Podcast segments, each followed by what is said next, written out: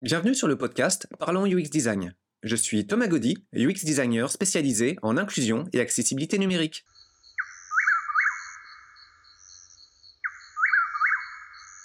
Et bonjour tout le monde. Alors pour ce nouveau podcast, on a un invité un peu particulier. Je suis vraiment très très heureux euh, d'avoir cet invité. On reçoit Legacy Angel. Bonjour. Ben, bonjour à toi et bah, bonjour à toutes les personnes qui écouteront ce podcast. Et merci de m'avoir invité. Oh, l'honneur est complètement de, notre côté. Alors, euh, je vais te présenter brièvement pour euh, les quelques-uns qui ne te connaissent pas encore dans notre communauté.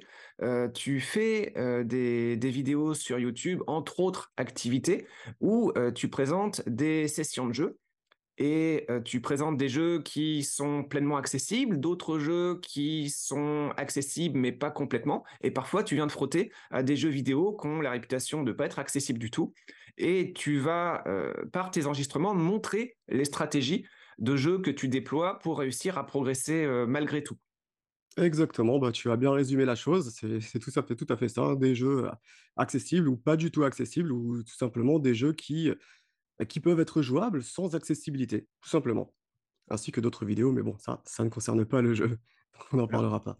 De, mon côté, bon, pour rappeler, hein, moi je suis joueur voyant, et ça m'arrive de regarder de temps en temps des, gens faire leur, parcours. Donc il y, a, y a, quelques catégories de, de youtubeurs que j'aime bien suivre. il y a des, des, joueurs qui ont un très bon niveau et qui vont réussir à montrer un peu comment ils progressent. il y a quelques joueurs qui ont peut-être mon niveau, donc plus occasionnel, qui vont progresser dans des jeux, mais là je perds plus vite de l'intérêt. Mais quand je regarde tes vidéos, je, suis complètement scotché en fait, parce que je, je, vois les pièges de level design, les erreurs de sound design qui, sont dans le jeu pour des jeux qui sont pas forcément pensés, qui sont pas du tout pensés à la base pour être explorés par le son. Et comment tu te débrouilles, comment tu t'en sors, comment tu apprends, mais c'est impressionnant. Bah, justement, tu, dis que tu fais attention à des erreurs de sound design, mais justement, ce sont des choses, même si le jeu n'est pas fait pour être joué uniquement par le son, ce sont des choses qui doivent justement mettre qui, doivent être mises en place dans la création de jeu. On ne peut pas dire tout simplement comme ce jeu est fait pour être joué euh, tout simplement en regardant, bah, on peut se permettre de ne pas faire de bruitage pour telle chose, ou on peut se permettre de ne pas faire de bruitage pour ça. Parce que ce sont des erreurs, comme tu le dis, mais c'est également des, choses qui, qui normalement ne sont pas acceptables. Cependant, de nos jours, on a beaucoup de petites choses comme ça qui sont assez dérangeantes, mais que beaucoup ne remarquent pas. Je vais te donner un exemple tout bête. Si par exemple, tu es dans un jeu et que tu vas sortir d'un lieu, Logiquement, on a forcément le son de la porte qui va s'ouvrir, tu vas passer et elle va se refermer. Et bah, parfois, il peut arriver que maintenant, bah, le son des portes ne se joue même plus. C'est un petit détail. C'est vrai que c'est un tout petit détail, mais c'est quelque chose qu'on remarque et c'est une erreur. Voilà, il y a plein de petites choses comme ça dans les jeux que beaucoup oublient de souligner, mais en vérité, c'est très important. Non seulement pour l'ambiance, mais aussi pour la qualité du jeu en lui-même. Et bah, pour donner un autre exemple concret, celui de la porte est déjà très très bon. Quelque chose qui m'avait impressionné sur une des dernières vidéos que tu as sorties au moment de l'enregistrement de ce podcast, tu joues à Blasphemous. Blasphemous, c'est un jeu qui a la réputation d'être extrêmement dur déjà pour la population voyante. J'ai un, très bon ami et collaborateur, Ludovic Terrassian, qui a joué à Blasphemous il n'y a pas très longtemps. Lui, il a abandonné le jeu. Et pourtant, c'est un joueur euh, qui a eu un, très bon niveau. Euh, on se faisait une compétition de jeux terminés. Alors, c'était pas un niveau professionnel non plus. Hein. On est très très loin, lui et moi, de, ce niveau-là. Mais euh, voilà, on, était plutôt du genre quand même acharné. Et Blasphemous, il l'a lâché. Et dans la vidéo, dans une des vidéos sur lesquelles tu joues à Blasphemous, en fait, il y, a, il y a plein de passages qui m'ont impressionné, mais il y en a un qui m'a impressionné tout particulièrement, c'est que tu explores une salle, et puis à un moment, tu te fais toucher, et là, tu dis, Là, je me fais toucher, mais il n'y a pas eu de son m'indiquant qu'il y a la présence d'un ennemi. Donc, je suppose qu'à cet endroit-là, doit y avoir une chauve-souris volante, un des ennemis du jeu qui ne sont pas sonorisés. Oui, c'est ce que j'avais remarqué avec ce jeu. Comme je l'avais expliqué dans la vidéo, c'est que les, battements d'ailes de ces créatures étaient totalement désynchronisés par rapport au placement de la créature en question et que parfois il est carrément totalement absent. Et donc oui, oui, voilà, ça c'est un énorme problème. Et évidemment, on est obligé quand on ne voit pas de se faire toucher par ces créatures si on ne peut pas les entendre. Et après, donc c'est qu'une question d'habitude. À force de reconnaître le level design, quand on sait qu'on est en hauteur et qu'on a des sauts de plateforme, on se met à la place des développeurs. On comprend très bien que là, bah, on va pas pouvoir faire des sauts tranquilles, surtout s'il s'agit d'un jeu comme Blasphemous. Donc, il y aura forcément des créatures, même si on les entend pas. Donc, hop, on tape un petit peu au hasard et forcément, eh bien, on arrive à tuer une créature. Parce que au moins, le sound design du choc contre la créature, lui, il est fait. C'est déjà ça. Mais c'est vrai que voilà, on a des erreurs comme ça et c'est c'est pas normal. Dans ce jeu, l'erreur pour l'instant la plus grosse que j'ai relevée, c'est, heu, ce que tu viens d'expliquer, donc le le bruitage absent des, heu, créatures ailées ou, heu, de la mauvaise synchronisation justement du son avec le déplacement de ces créatures. Et ça, Et c'est pas sympa du tout. c'est pas sympa du tout, surtout pour un jeu qui est déjà super dur. Donc pour un jeu qui a un niveau de difficulté vraiment dingue, faut réussir à se projeter, à se dire, les voyants voient les monstres, ils sont déjà pas évidents à négocier, mais heu, dans un contexte où ils sont totalement invisibles et sans sans indication, mais ça donne un palier de difficulté qui est complètement aberrant en fait, c'est super Pour ce jeu, je pense que c'est juste dû à un bug. Peut-être que c'est que ça, parce qu'il faut pas oublier que c'est un petit jeu indépendant et heu, donc je pense que c'est surtout lié à un bug. Peut-être que plus tard, on aura des patchs pour régler les les dernières choses, heu, de de dernière minute qui n'ont pas été réglées dans le jeu et peut-être que ce sera réglé. Donc voilà, on peut, heu, pour, heu, pour un jeu indépendant, se dire: «Ça peut être un bug du jeu que normalement le son doit être joué» et là, il ne l'est pas à cause d'un bug. Peut-être que c'est ça. Après, sur les jeux qui sont, comme certains le disent, triple A, donc les gros jeux à budget, là, on a des erreurs de la sorte, même parfois des erreurs encore plus importantes. Et là, par contre, là, on ne peut pas l'accepter. On ne peut pas l'accepter parce que non seulement ce sont des jeux gros budget, mais qui, en plus de ça, font la pub sur, euh, sur leur sound design, sur leur graphisme. Bon, évidemment, moi, je ne peux pas juger les, graphismes, mais voilà. Mais ils font de la pub disant que c'est un jeu qui a redoublé d'efforts, qui euh, repousse les limites de ceci, de cela.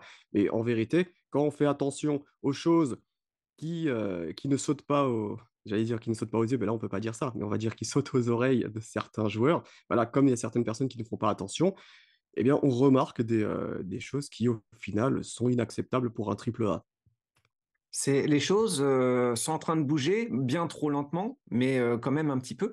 Heu, quand j'avais de mon côté, terminé mon doctorat sur les jeux vidéo sonores, et j'étais parti au Québec en me disant: «Bon, voilà, Montréal, j'arrive» et puis, je voulais mettre à profit, mes superbes compétences d'accessibilité des jeux vidéo. Puis là, je m'étais pris un mur, en fait, plusieurs murs, hein, à la volée, quand j'expliquais, «Voilà, je peux vous aider, à rendre vos jeux accessibles de façon sonore». Heu, à cette époque-là, en fait, il n'y a pas une personne qui s'est montrée intéressée dans les différents studios que j'ai approchés. Heu, le discours était unanime, mais on s'en fout complètement de l'accessibilité, en fait. Le public est tellement dérisoire que ça vaut même pas la peine de mettre une personne dessus. Donc ça, je je réduis le discours à cette phrase-là, en fait, qui était extrêmement, extrêmement vexante et et choquante. Mais heu, actuellement, il y a des contre-exemples et il commence à y avoir une forme de compétition sur, heu, des features d'accessibilité des jeux triple A parce qu'ils se sont rendus compte que, bah, ça leur permet de faire une publicité extraordinaire. Quand un jeu arrive à être plus accessible, il y a des articles qui sortent, ça fait de la visibilité, heu, même pour les publics voyants et puis il y en a qui arrivent à avoir, des mécanismes d'accessibilité tellement complexes, ça leur génère encore plus d'articles, encore plus d'accessibilité et donc voilà, il y a une tendance depuis quelques années à euh, une plus grande ouverture. Mais cette tendance, personnellement, elle me semble très lente. Et je voudrais savoir, toi, si, tu vois des modifications qui. Comment tu, comment tu la considères, cette tendance?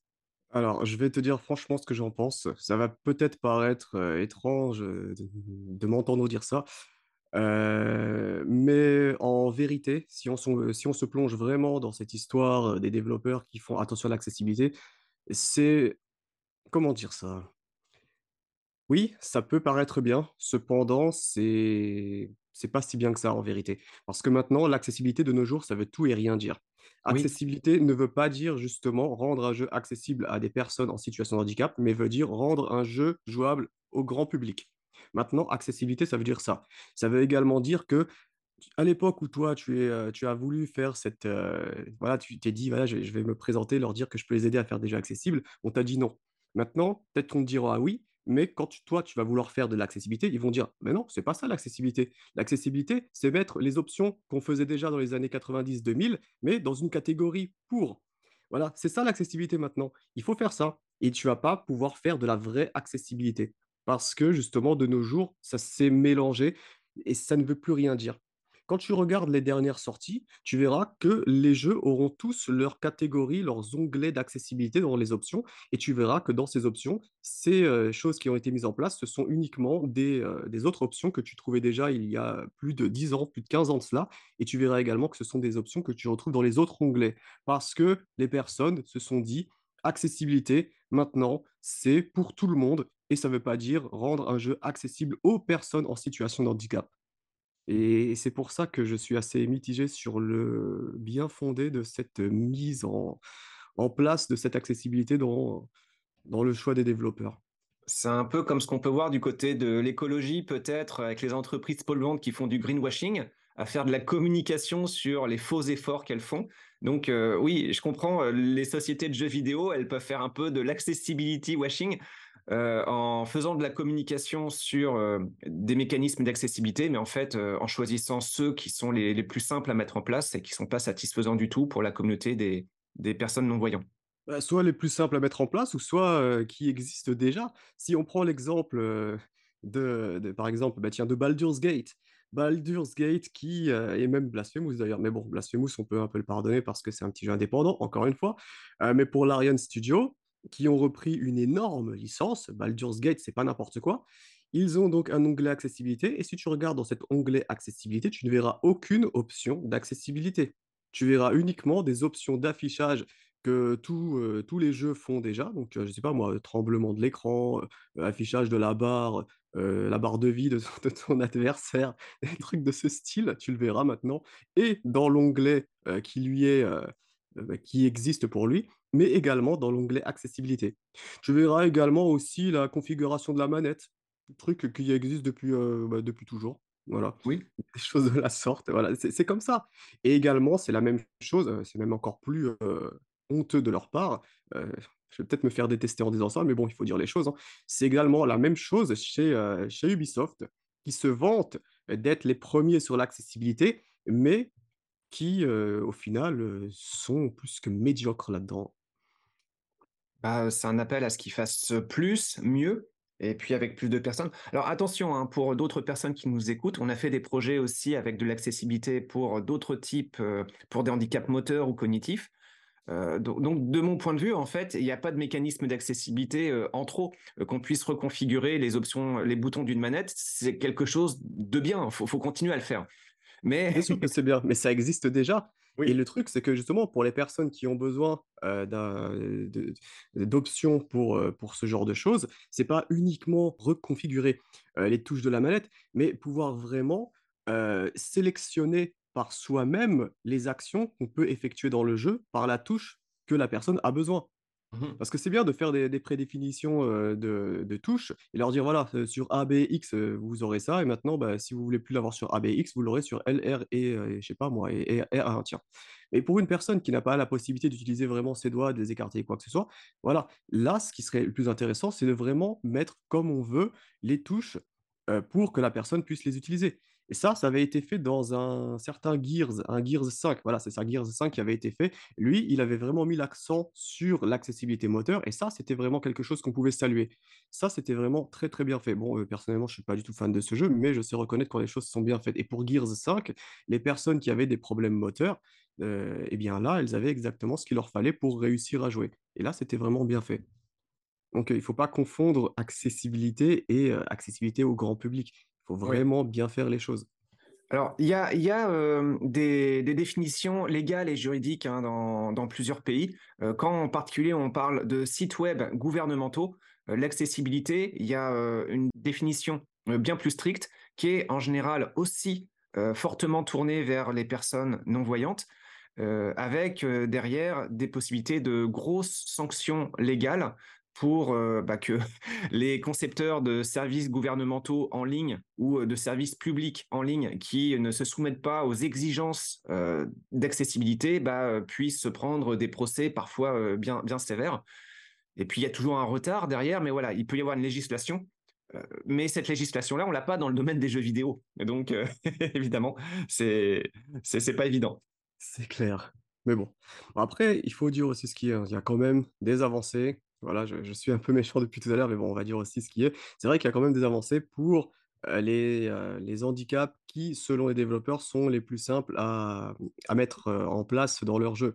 Donc oui, on peut voir par exemple plein de, de façons de mettre les sous-titres pour les personnes qui sont malvoyantes. On a également, voilà, pour les personnes qui ont des, des, problèmes de motricité, ils ont également la possibilité de, dans, dans pas mal de jeux, enfin pas énormément, mais quand même pas mal de jeux AAA, possibilité de, de, mettre les manettes comme ils veulent. Voilà, il y a ça. Il y a également la possibilité de brancher d'autres manettes. On a l'adaptateur pour les personnes qui, justement, ne peuvent pas utiliser leurs mains, euh, qui est compatible avec presque tous les jeux, apparemment Microsoft. J'avais parlé avec le, monsieur qui avait, euh, qui avait déposé euh, justement ce, cette création de manette auprès de Microsoft. Alors, c'était très, très compliqué de sa part au, dé au, début, mais apparemment, maintenant, c'est plus ou moins compatible avec la plupart des jeux Microsoft. Et ça, c'est vraiment une bonne chose. Ça a pris du temps, c'est vrai, mais c'est une bonne chose. Par contre, pour les personnes non-voyantes, alors là, c'est un peu plus complexe. Voilà, on n'a pas beaucoup encore de personnes qui souhaitent se mettre dans... Bah, dans le style de jeu jouable pour les personnes non-voyantes parce que beaucoup pensent qu'il faut faire trop de concessions et également, beaucoup ne savent pas ce qu'il faut mettre en place pour rendre un jeu jouable aux personnes non-voyantes. Il y en a certains qui se disent il faut faire des trucs monumentaux pour les rendre jouables, alors qu'en vérité, il, ne faut littéralement pas grand-chose. Hein. Du moins pour certains jeux, il faut limite pas grand-chose. Il y a plein de styles de jeux différents, mais euh, effectivement, parfois juste sonoriser systématiquement chacun des événements qui se passent dans le jeu, euh, qui ont une signification. Euh, donc mettre les SFX, les bruitages, surtout les événements significatifs, rien que ça, ça, ça, permet en général de bien avancer. Rien que ça, et puis euh, voilà, même pour les, pour les, jeux de stratégie, il suffit simplement de faire en sorte que le lecteur d'écran soit accessible, puisque, alors oui, il y en a certains qui vont dire les jeux de stratégie, il y en a beaucoup. Certains demandent vraiment de faire pas mal de choses, mais pour les jeux de stratégie euh, plus classiques, où il faut tout simplement déplacer ces, ces unités. Voilà, je suis en train de, passer, de, penser à Fire Emblem, par exemple. Oui. Fire Emblem, c'est chez Nintendo. Alors, Nintendo, on va pas leur demander de l'accessibilité, ça c'est clair. Mais je veux dire, pour les jeux qui leur ressemblent, qui ressemblent à Fire Emblem, un simple lecteur d'écran vous donnerait un jeu totalement jouable. Mais un lecteur d'écran, ça prend pas beaucoup de ressources. Surtout qu'il existe déjà le lecteur d'écran. Il faut juste faire en sorte qu'il soit compatible. C'est tout. C'est rien que ça. La compatibilité du lecteur d'écran, c'est pas forcément évident, mais quand ça fonctionne, ça peut apporter tellement de possibilités supplémentaires. Ouais, c'est ça. Mais il y en a certains qui l'ont fait. il y a le dernier, c'était bah, Diablo 4. Oula. Ouais, bon, Diablo 4. Je ne parle pas du genre lui-même, je parle juste du fait qu'ils ont réussi à faire en sorte que le lecteur d'écran de Microsoft ainsi que le lecteur d'écran.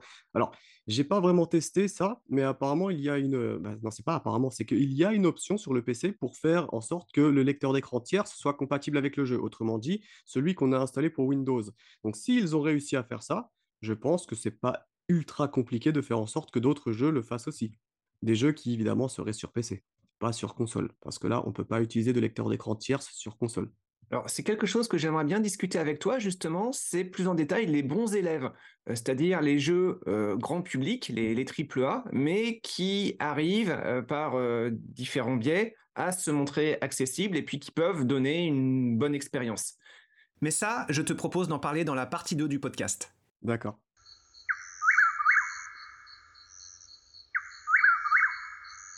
Merci d'avoir écouté ce podcast. Je vous invite à vous abonner pour ne pas rater les prochains épisodes. Si vous voulez en savoir plus sur moi, je vous invite aussi à consulter mon profil LinkedIn. Thomas Gaudy, T-H-O-M-A-S, G-A-U-D-Y. Si vous souhaitez de l'accompagnement pour implémenter ces notions et ces outils dans vos équipes et vos projets, vous pouvez faire appel à mes services de consultant en UX Design. Il vous suffit de me contacter via mon profil LinkedIn. Au plaisir